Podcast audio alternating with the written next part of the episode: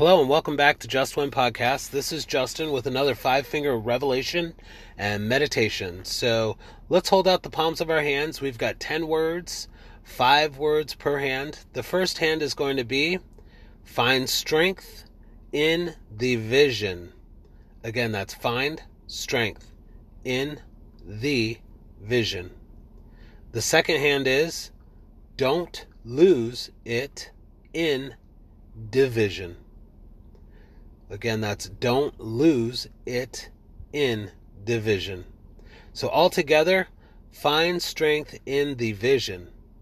Don't lose it in division.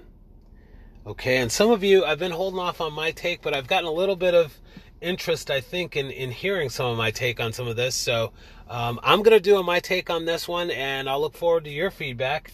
And that. Uh, that feedback can be sent to us at justwenministries at gmail.com or message the app here, the podcast app. But um, this is pretty clear to me. Find strength in the vision. The vision is what God has for us. We are all sisters and brothers in the Lord's eyes. And the vision is togetherness as believers. Iron sharpens irons. We, you know, I am my brother's keeper, sister's keeper. I mean, we are to uh, love our neighbors as ourselves. That's the greatest command. So, um, uh, of course, the the biggest portion is loving Christ first. Okay, um, and and so in doing that, if we're appropriately doing that, it's much easier to get on to the next, which is loving our neighbors but as ourselves, um, and we'll do a much better job because if we are loving Christ and allowing Christ to indwell us with the Holy Spirit leading us in our lives, uh, living within us, we will then naturally have that divine nature to want to love one another and be able to progress and, and really lead through this. So we'll have our strength in that vision.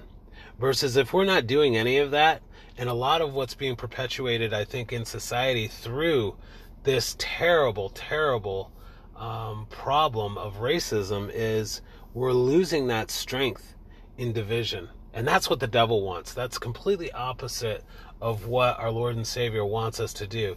The devil wants us to bask in any sort of division possible so that we lose our strength of togetherness. As long as we stay or work in any sort of division, the devil feels that he is holding a better commanding uh, position. So it's our responsibility as believers, um, whether we're new or mature believers, to lead in this time, to walk through this, not in our own power, but the power of God, because God is love. And that is the only way, as far as I'm concerned, that we're going to be able to break through and be done with this societal, systemic issue that we call racism. So there's my take. Um, please share your feedback with me. And uh, I mean everything in love. I appreciate all of y'all.